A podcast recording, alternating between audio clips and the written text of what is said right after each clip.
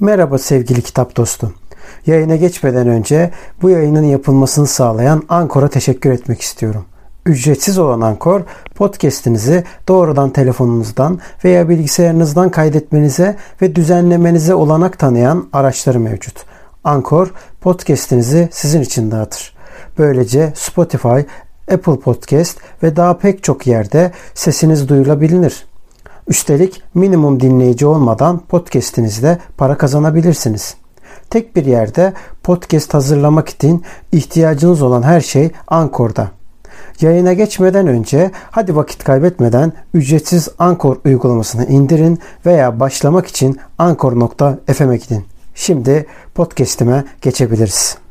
Selamlar dostlar. Bugün bir felsefe konusunda karşınızdayız. Bugün karşımızda çok kıymetli bir arkadaşımız, dostumuz var. Suat Kutay Tükler'le karşınızdayız. Kendisi sağ olsun yoğun bir program içerisinde ama ona rağmen bizi kabul etti. Tabii ki konumuz bir felsefe öğrencisi olunca kendisi felsefe olacak ama ondan önce kendisinden kendi kendisini tanıtmasını rica edeceğiz. Evet, Suat Kutayker kimdir? Aa, öncelikle çok teşekkür ederim bu nazik davetiniz için. Burada olmak bir mutluluk benim için. Ee, Suat Kutay Küçükler lisans eğitimi İstanbul Üniversitesi Felsefe bölümünde tamamladım ve hala aynı bölümde yüksek lisans eğitimimi sürdürüyorum. Tez dönemindeyim. Ee, Carl Schmitt üzerine bir tez yazıyorum. Carl Schmitt'in diktatörlük ve demokrasi e, ilişkisi üzerine görüşlerini ele alıyorum. E, hali hazırda Noktasız Dergi adındaki dergi çıkarıyoruz ve ben de burada genel yayın yönetmenliği görevini sürdürüyorum. En genel hatlarıyla tanımlarsam bu şekilde. Evet, teşekkür ediyoruz biz de. Şimdi hocam, hocam diyeyim size izninizle. Sonuçta şeysiniz yani alanınızda ilerliyorsunuz. O yüzden bizim hocamız oluyorsunuz. Şimdi hocam e, asıl aslında temel soruyla başlayalım. Cevaplamasının aslında bu da klasik bir soru oluyor. Her konumuzda aynı şeyi söylüyorum ama gerçekten bir herhangi bir olguyu tanımlamak tabii ki ki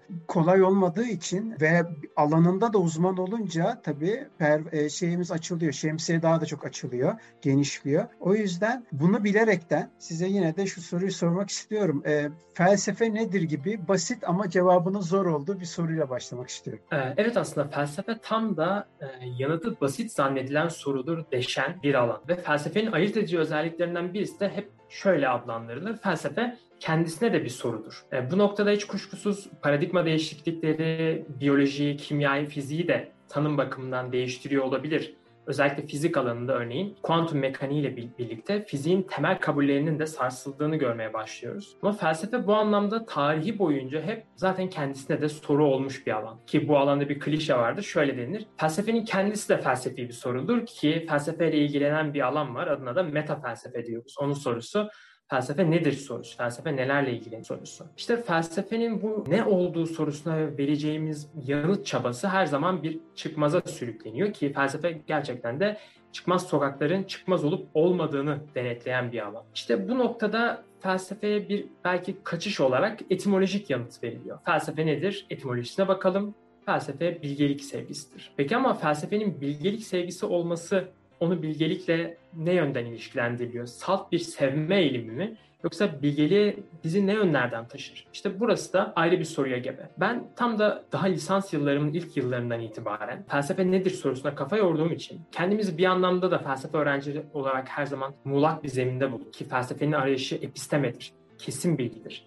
Ee, en azından uzunca bir süre böyleydi e, kimileri belki bu düşünceye bile daha e, itiraz edebilir. Ama bu episteme karşısında felsefenin kendisini muğlak bir zeminde bulması, kendisini dahi bir tanım sorusuyla baş başa bulması beni bir arayışa itmişti ve bu noktada daha geçenlerde bir deneme yayınladım yine Noktasız dergide. Bir sınır çekme etkinliği olarak felsefe başlığını koydum buna. İşte bu bana kalırsa felsefenin en temel işlemini ortaya koyuyor gibi geliyor. Felsefe bir sınır çekiyor ama sınır çekerken sınırları da bozuyor. Ve felsefe kendisine de sınır çektiği için kendi kendisini muğlak bir zeminde buluyor. Evet bir fizik yapmaya başladığınız zaman hiçbir fizikçi hareket nedir diye sorgulamasına başlamaz. Eğer ki paradigmayı değiştirme niyetinde değilse bunu ayrı bir noktada tutuyorum. Çünkü paradigma değişikliğine yönelen bilim insanları zaten felsefeyle de ilişkilendiriliyor. Ama felsefe her anlamda bir kökensel sorgulama olduğu için, bir radikal sorgulama olduğu için yani kökenlere gitmek bakımından kökensel bir sorgulama olduğu için kendisine de sınır çeken, sınırları bozan ve bu noktada da yeni sınırlar çeken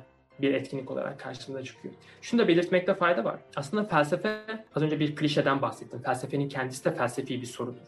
Felsefe klişelere de meydan okuyan, işte bu anlamda akıntıya karşı kürek çeken, ya da Walter Benjamin'e atıfta konuşacak olursak tarihin havını tersine tarayan bir etkinlik olarak yine karşımızda duruyor. Peki bu bahsettikleriniz birazcık cevabınızı yavanlaştırıyor gibi olacağım ama biraz halk düzeyine indirme anlamında söyleyeceğim elbette ki. Gündelik hayattan mesela felsefe ne işimize yarayabilir? Bu aslında biraz riskli bir soru. Ee, neden diye soracak olursanız. Felsefenin karşı karşıya kaldığı sorunlardan birisi de aslında açık olmama, anlaşılır olmama ki belki bugün analitik geleneğin bu denli popüler olmasının ardında yatan psikolojik sebeplerden birisini bu olarak da ortaya koyabiliriz. Felsefe biraz daha kapalı bir alan, biraz daha anlaşılmaz bir alan ve felsefe bizim ne işimize yarıyor? Niçin tırnak içinde dertsiz başımıza dert alıp felsefe yapmaya başlıyoruz. Benim bu soruya vereceğim yanıt aslında biraz tarihsel referanslarla ortaya koyabileceğim bir yanıt. Örneğin Antik Yunan'a bakalım. Antik Yunan'da felsefe ne işe yarıyordu? İnsanlar neden felsefe yapmaya girişti ve felsefecilerin başına neden örneğin Sokrates'in akıbeti gibi kötü sonlar geldi zaman zaman? Birincisi felsefenin yine e, önceki soruda da belki atıfta bulunmamız gerekiyordu. Antik Yunan'dan beri işte Sokrates ve Platon'da felsefeye biçilen bir işlev var. O da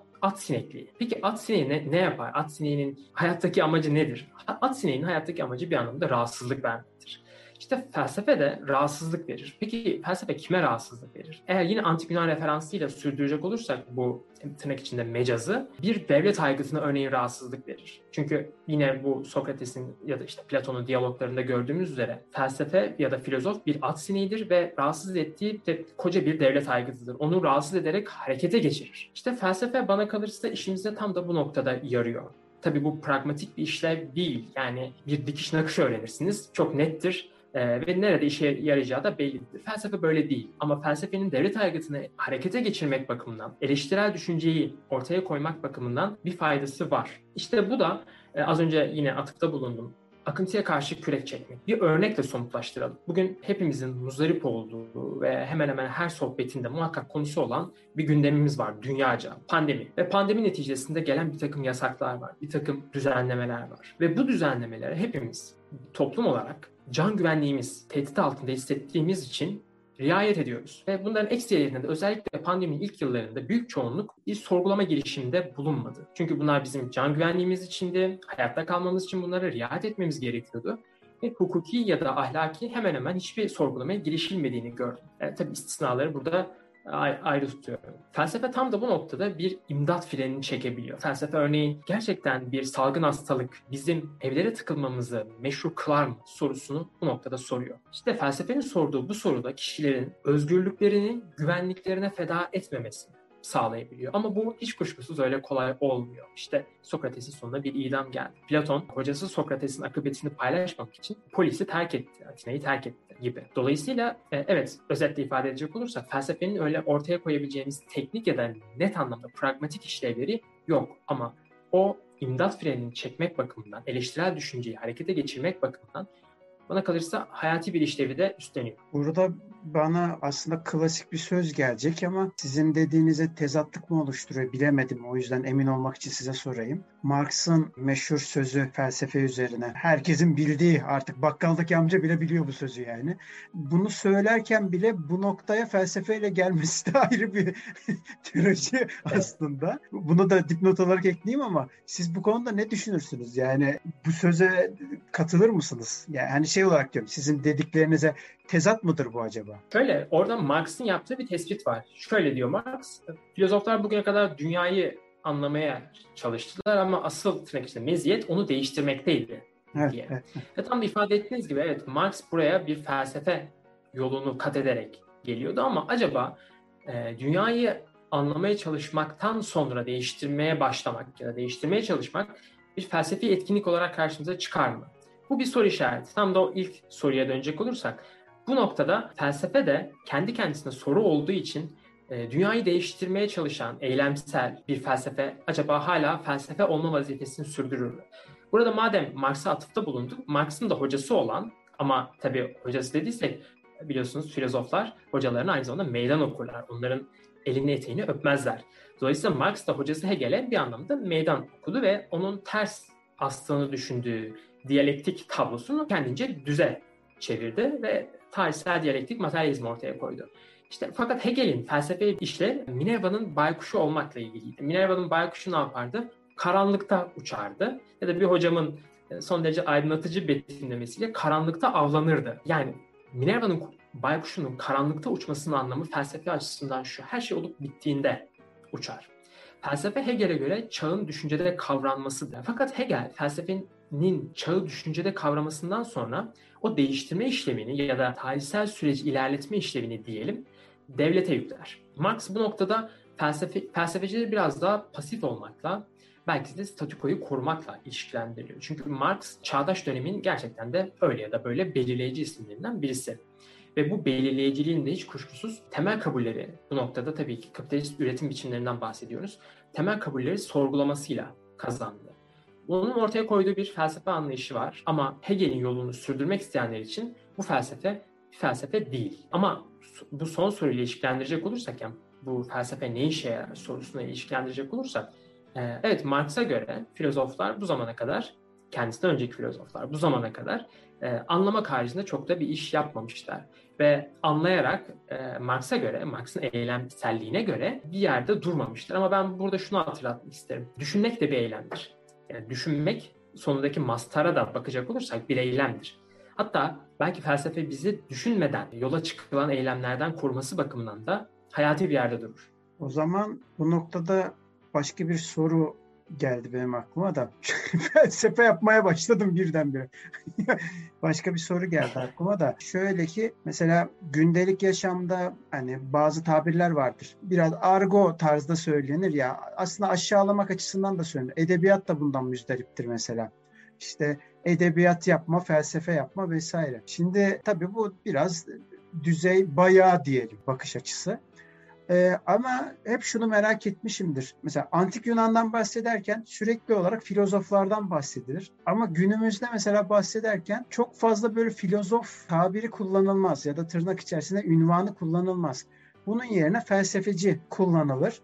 Ben bu yüzden mesela aklıma şu soru geliyor. Ee, az önceki konuyla da bağlantılı olarak geldi aslında.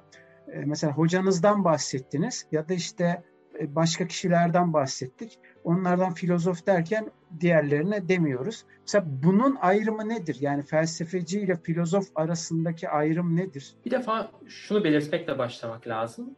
Bu ayrım aslında Türkçe'ye has bir ayrım. İngilizceye bakacak olursak philosopher. Burada ayrı bir tanım mevcut değil. Bu felsefeci ve filozof arasındaki ayrımı benimseyen e, Türk düşünürler ya da hocalar olduğu gibi bu ayrımı ortadan kaldırmanın gerektiğine inananlar da var. Çünkü tam da sorunuzda ifade ettiğiniz gibi filozof bir anlamda bir mertebeye tekabül ediyor. Yani bizim düşüncemizde filozof bir anlamda felsefede ilerlemiş, belki felsefi bir sistem kurmuş. Tabii 21. yüzyılda felsefi sistem kurmanın olanağı nedir sorusunu bir kenara bırakıyorum. Ama anlam, anlam bakımından filozof böyle bir yerde duruyor. Fakat felsefeci, örneğin felsefe bölümünden mezun olursanız ya da felsefe bölümünü okuyorsunuz. Hatta belki felsefe üzerine formal bir eğitim almasanız dahi biraz sayfa çevirmişseniz felsefeci olursunuz. Ama filozof olmak bir çeşit kamil insan olmakla ilişkilendirilir. Dediğim gibi bu ayrım bir defa Türkçe has bir ayrım. Diğer yandan bu ayrımın sürekliliği ya da bu ayrımın geçerliliği nedir sorusundan devam edecek olursak e, bir defa şunu bilmek gerekiyor. Tüm felsefeyle ilgilenen herkes felsefi anlamda belirleyici ya da felsefi anlamda belki ayırt edici diyebileceğimiz düşünceler ortaya koymuyor. Bugün binlerce, dünya üzerinde, Türkiye'de de binlerce felsefe akademisyeni var. Ve bu felsefe akademisyenlerinin ne yazık ki diyelim ama bu biraz da olağandır. Ekseriyete felsefe tarihini aktarırlar. Felsefenin temel problemlerini ortaya koyarlar ve pedagojik kitaplar yazarlar. E, bugün işte Agamben, Chantal Mouffe gibi çağdaş filozofların ya da filozof ifadesini kullanmak gerekiyor artık.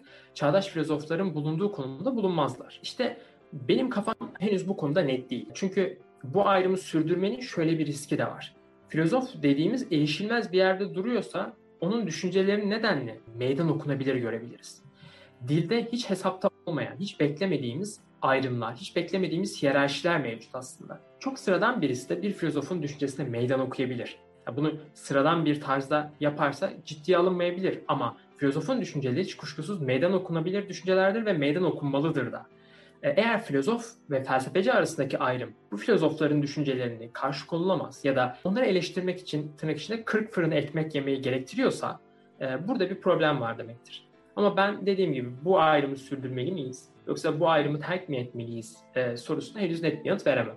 O zaman tam bu noktada da şunu sormak istedim. Birçok kavramdan bahsettiniz az önce. Birçok filozof diyelim biz o zaman. Filozoftan bahsettiniz ve bunların bir kısmı tanınıyor, bir kısmı popüler değil, bir kısmı çok popüler, bir kısmı sadece felsefeyle uğraşanlar biliyor vesaire. Dolayısıyla da aklıma şöyle bir şey geliyor. Bu kadar çok kavram, bunca şey felsefe öğrenmeyi zorlaştırıyor mu acaba? Yani herkes felsefe öğrenebilir mi? Bana kalırsa herkes felsefe öğrenebilir. Çünkü felsefe belirli bir zümreye felsefe yapma ayrıcalığını vermez. Eğer veriyorsa da bu düşünce de felsefi açıdan saldırıya açıktır ve saldırılmalıdır. Ancak sorunun ilk kısmı aslında daha önemliydi. Şu yönden daha önemliydi. Ziyadesiyle etkisi altında hissettiğimiz bir kısımdı. Çünkü sosyal bilimler birincisi interdisipliner olma özelliği son derece merkezde olan bir alan. Yani buradan neyi anlıyorum? Bir filozof ya da bir felsefeci felsefe öğrenmeye ya da felsefe öğretmeye başladığı anda psikoloji, sosyoloji, antropolojiyi hatta kendi alanına göre biraz fiziği, biyolojiyi veya kimyayı bilmesi gerekiyor.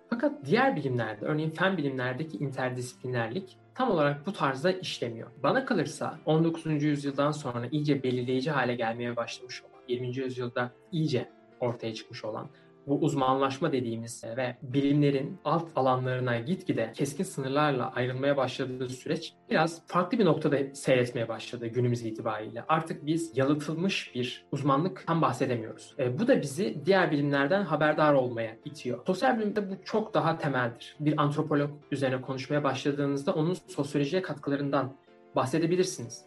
Keza bir sosyolog üzerine konuşmaya başladığınızda ki klasik sosyolojinin tırnak içinde babaları Marx, Durkheim, Weber bunlar aynı zamanda birer felsefecidir. Dolayısıyla bu ayrımın e, sosyal bilimlerde yani e, sosyal bilimlerdeki interdisiplinerliğin bu denli belirleyici olması bizim omuz, omuzlarımıza çok ağır bir külliyat yüklüyor. Bu da felsefe eğitimini bir noktada zorlaştırıyor. Ha tabii özellikle analitik geleneğe mensup arkadaşlarımız benim bu sözlerimi duyduğum zaman beni felsefe eğitimini felsefe tarihi eğitimi ile özdeşleştirmekle itham edebilirler. E, bu ayrı bir tartışma konusu. Belki ilerleyen noktalarda buraya da değiniriz.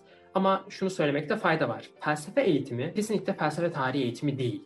Ama bu demek değildir ki felsefe eğitiminin içerisinde felsefe tarihi eğitimi yoktur.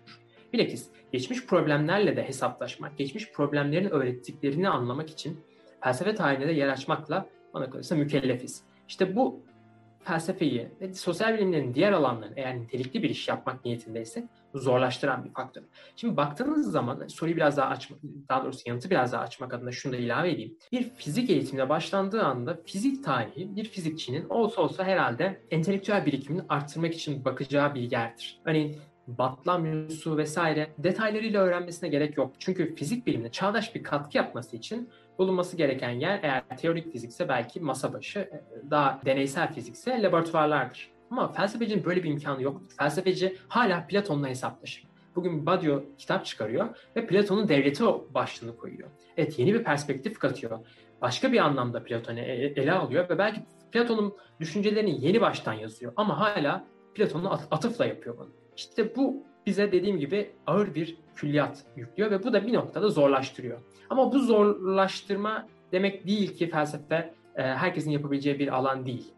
Bilakis herkesin e, ucundan bucağından e, tutması gereken, daha doğrusu niyeti olanların, ben işte herkes felsefeci olsun diyenlerden değilim. Ama felsefeci olmak isteyenlerin, felsefeye bulaşmak isteyenlerin e, muhakkak bunu yapması gerektiğini düşünüyorum. Ben ufak bir katkı yapayım dediğinize. Bence gündelik yaşamda çoğu insan da ya bizim ülkemize az bir şey demiyorum elbette ki. Çoğu insan da felsefeye bence kendi sohbetlerinde bile dahil olduklarını düşünüyorum. Yani çünkü şimdi biz sanayi bölgesindeyiz. Dolayısıyla da işçilerin çok yoğun olduğu ve nüfusun çok aslında görece kalabalık olduğu bir bölgedeyiz. Dolayısıyla da kendi aralarında yaptıkları diyaloglarda vesairelerde enteresan sohbetler var ve bu sohbetler belki isim koymadan belki de hani sizden bir alıntı yaparak Sokrates'ten belki alıntı yaptığını bile bilmeden aslında Sokrates'in belirli düşüncelerini konuşuyorlar. Mesela örnek vermek için, somutlaştırmak için konuşuyorum. Ee, bir devlet kavramını mesela konuşuyorlar ama tabii biz bunu e, biz biliyoruz devlet kavramını tartıştıklarını. Onlar farkında değil. Bu, bu bu tanıyı koyarak yapmıyorlar yani. Enteresan geliyor bana bu. Peki bunları söylerken daha konunun başından beri aslında yani ilk konuşmaya başlamamızdan beri felsefenin varlığı üzerinden konuştuk. Peki bu hayattan felsefeyi çıkartsak yani yok etsek ne, neyimiz eksik kalır diyeyim. Güzel bir soru aslında. Bu zamana kadar dediğiniz gibi hep felsefenin varlığı üzerine akıl yürüttük ve şimdi akıntıya karşı belki kürek çekerek felsefenin olmadığı durumda ne olabilir sorusunu soruyoruz. Bir defa şunu görüyoruz. Felsefe kırılma noktalarında beliren devrimlerin ama bu siyasi devrim, devrimler değil yalnızca dediğim gibi paradigma değişiklikleri, düşünce değişiklikleri. Bu noktada beliren ya da bu noktada biz bir tarih okuması olarak onları oraya konumlandırdığımız bir etkinlik. Dolayısıyla felsefe çıkardığımızda evvela despotik yönetimlere ya da statükonun sonsuza dek belki korunmasına gebe bir durumla karşı karşıya kalırız gibi geliyor bana. Tabii bu bir somut bir durum olmadığı için, ortaya konulmuş bir durum olmadığı için söylediğimiz her şey e, havada kalacak. Ama bana kalırsa felsefe despotik yönetimlerin önüne geçilmesinde Ha tabii bunları söylerken aklıma her zaman şu geliyor. Mesela Heidegger geliyor. Heidegger bir Nazi Partisi üyesiydi. Ya da geçmiş dönemde de pek çok filozofun kendi iktidarlarıyla ilişkili olduklarından bahsedebiliriz. Her filozof bizi bir iyiye sürüklüyor değil. Her filozof bir mesih gibi konumlanıyor değil. Ya da felsefe ya da sanat ya da bilim dünyayı iyileştirecek diye bir şey yok. Şimdilerde bu da moda olduğu için buna da bu soru vesilesiyle bir meydan okumak gerekiyordu. Herkesin felsefe bildiği, herkesin sanat yaptığı bir dünya, iyiliklerle dolu bir dünya olacak diye bir şey yok. Nazi Almanya'sının bilim insanları vardı. Sovyetlerin bilim insanları vardı. O da ayrı bir totaliter rejimdi.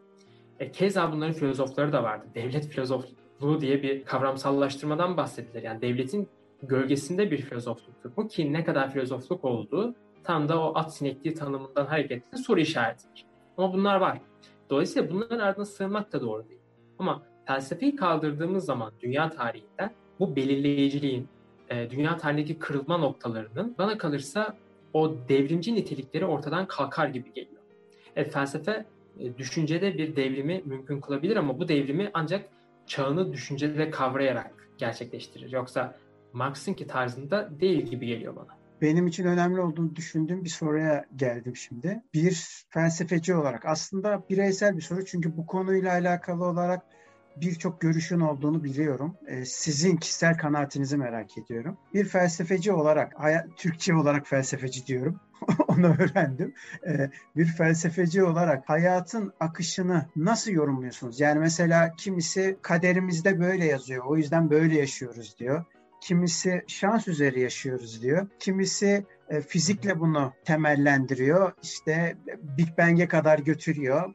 Tüm kainatı oradan yorumluyor.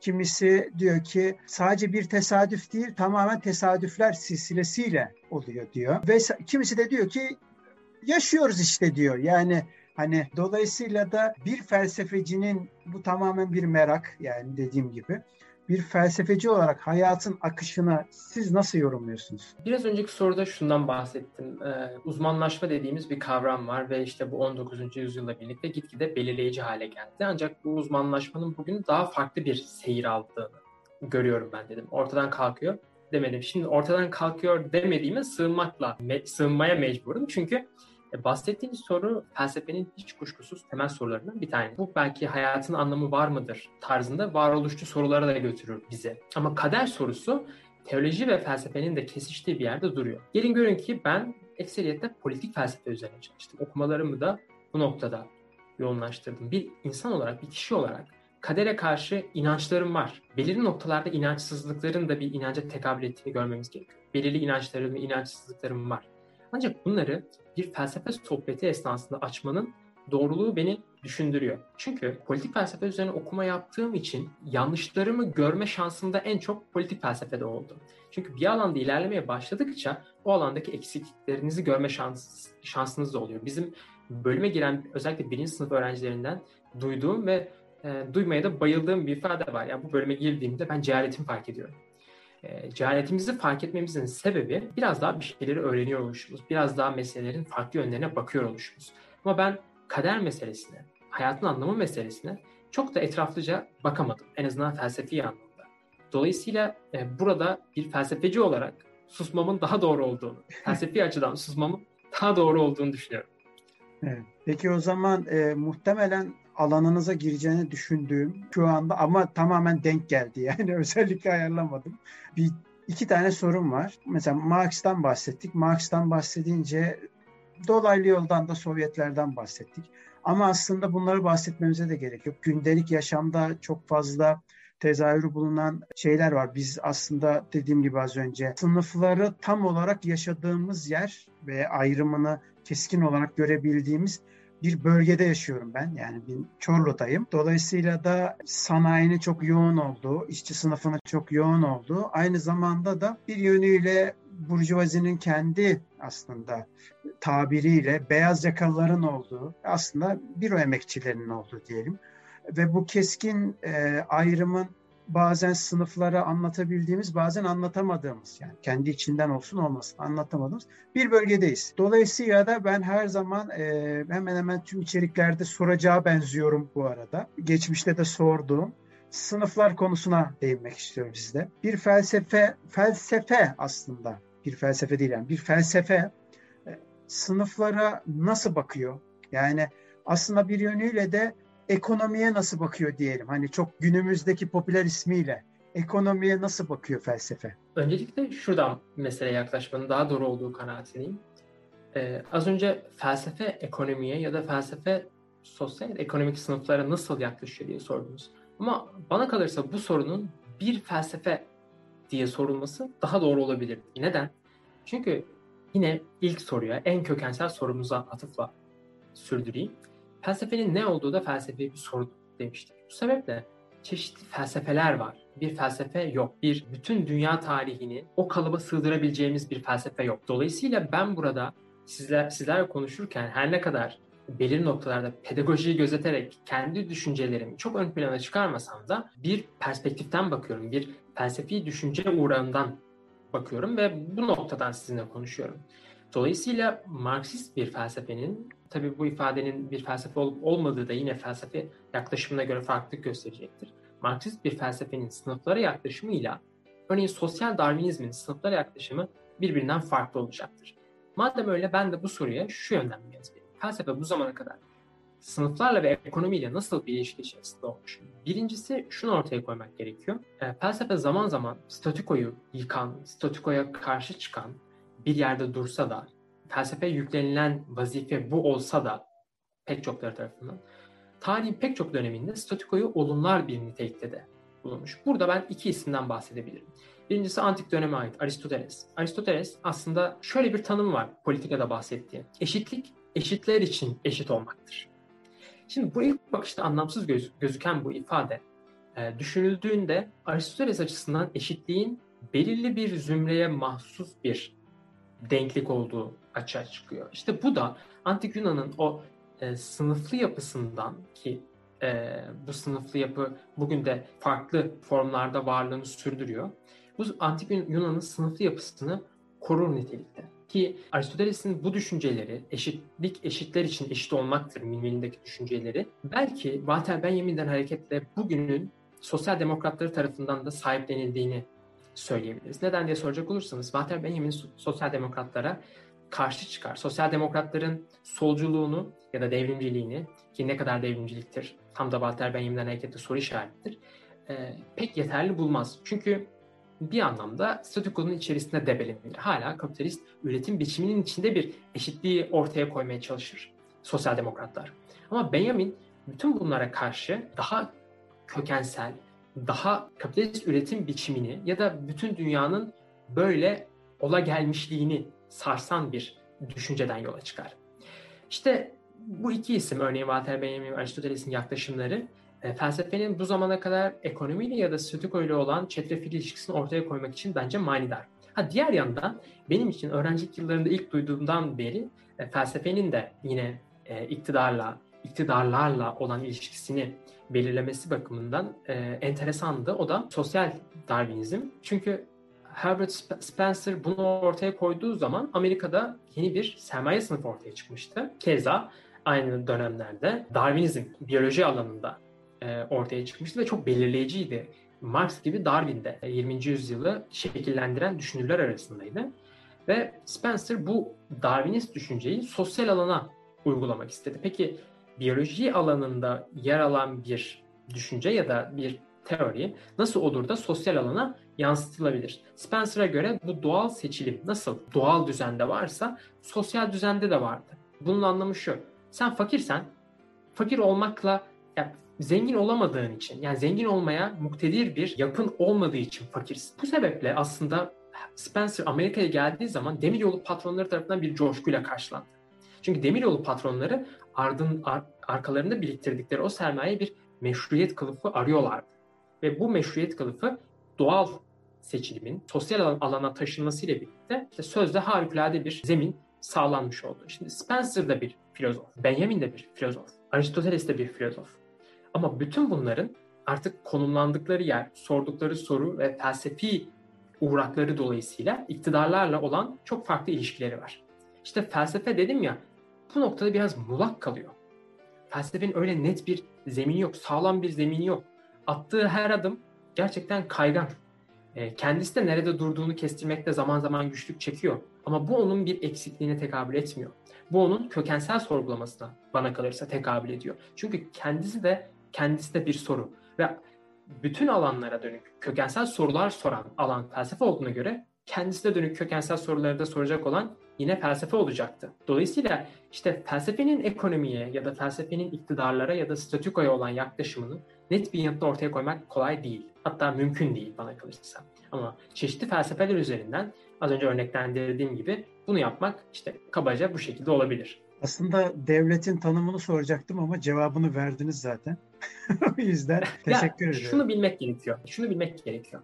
Kavramların da bir tarihi vardır. Devlet dediğimiz zaman 12. yüzyılda, 10. yüzyılda anladığımız kavram ile bugünkü kavram arasında bir farklar olabiliyor. Felsefe iyi nedir diye soruyor ama iyinin de bir tarihi olabilir. Mutluluğun da bir tarihi olabilir. Ya da bütün bu söylediklerim olabilir mi sorusuyla da değiştirilebilir. Bu noktada Közeley'in kavramların tarihi diye yanılmıyorsam Türkçe çevrilmiş bir kitabı var. Bu vesileyle de onu, onu da önermiş olayım. Orada bir kavram tarihçiliği yapıyor ve kavramların dönüşümünü inceliyor.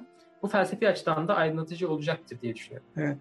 Geçenlerde mesela konuşurken benim eşim çok ilgili felsefeye. Onunla konuşurken mesela şeyden bahsetmişti.